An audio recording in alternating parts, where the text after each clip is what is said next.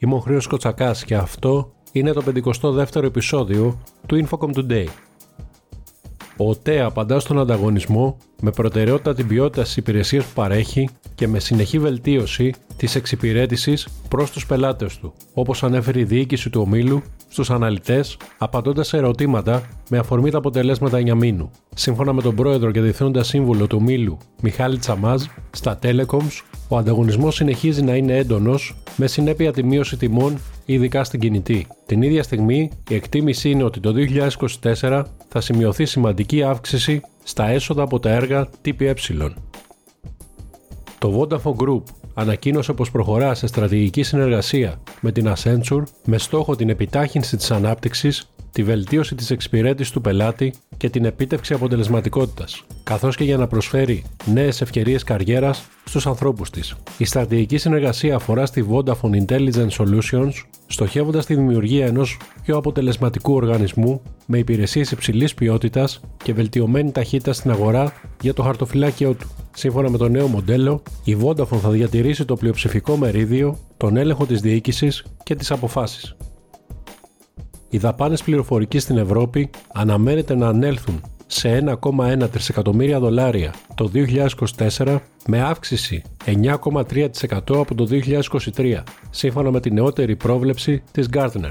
Όπως αναφέρει η συγκεκριμένη μελέτη, οι δαπάνες θα ξεπεράσουν το 1 τρισεκατομμύριο δολάρια μέχρι το τέλος του 2023. Αν και η τεχνητή νοημοσύνη αποτελεί προτεραιότητα των Chief Information Officer για την τρέχουσα και την επόμενη χρονιά, δεν αποτελεί ακόμη προτεραιότητα για τις δαπάνες. Υπάρχουν και άλλοι παράγοντες όπως η δημιουργία εσόδων, η κερδοφορία και η ασφάλεια που θα τροφοδοτήσουν τις δαπάνες πληροφορικής στην Ευρώπη το επόμενο έτος.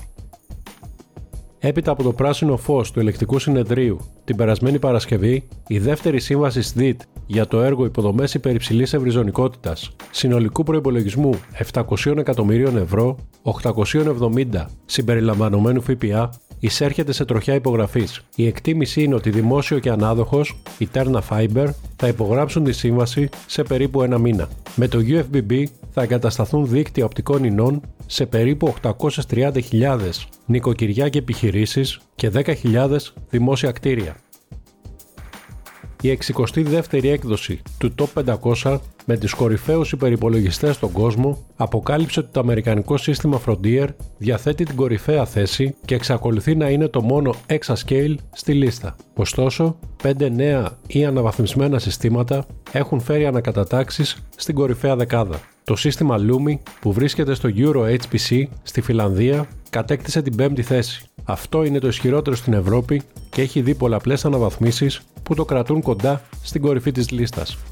Το Infocom World 2023 που έρχεται με κεντρικό μήνυμα Diginvest in Greece New Horizons στις 14 Δεκεμβρίου θα φέρει στο προσκήνιο την πρόοδο και την καινοτομία στον τομέα των τηλεπικοινωνιών, της πληροφορικής και ευρύτερα της τεχνολογίας. Φέτος, το συνέδριο θα βρεθεί στο σταυροδρόμι του παρελθόντος, του παρόντος και του μέλλοντος, καθώς συμπληρώνονται 30 χρόνια κινητής τηλεφωνίας στην Ελλάδα, αλλά και 25 χρόνια του συνεδρίου Infocom World. Μάθετε περισσότερα και πραγματοποιήστε την εγγραφή σας στο infocomworld.gr.